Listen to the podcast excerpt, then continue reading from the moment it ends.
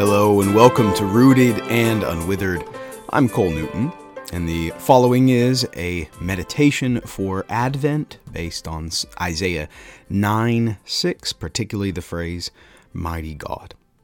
And his name shall be called Wonderful Counselor, Mighty God, Everlasting Father, Prince of Peace. Isaiah 9 6.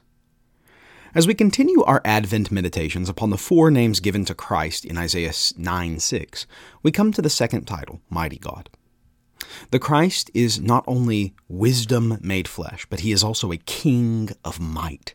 This king, whose throne of peace and dominion will be established forever, will be a king of might and power powerful enough indeed to subdue his enemies, to break rebellious nations with a rod of iron and dash them in pieces like a potter's vessel, Psalm 2 9.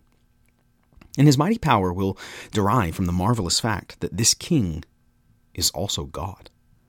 Of course, many kings throughout the ages have claimed to be earthly divinities.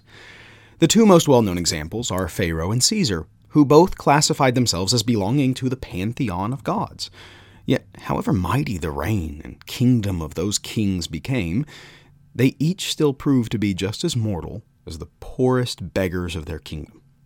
Whether through sickness, the weariness of time, or an assassin's dagger or poison, each proved to be powerless in the face of death.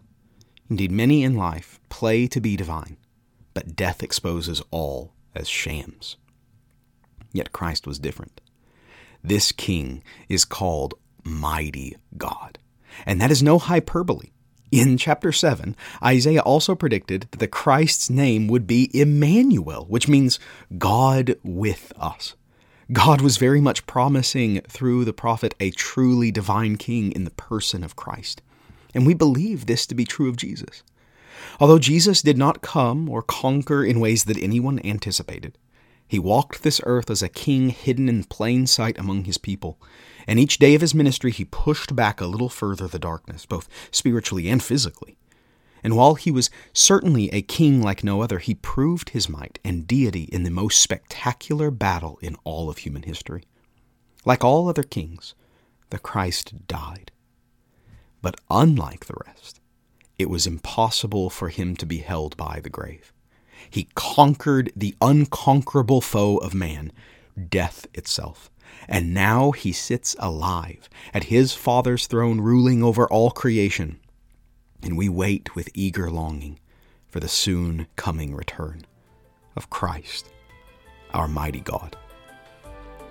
Thank you so much for listening. For more resources for knowing and loving God's Word, please visit bcnewton.co. And until next time, grace and peace.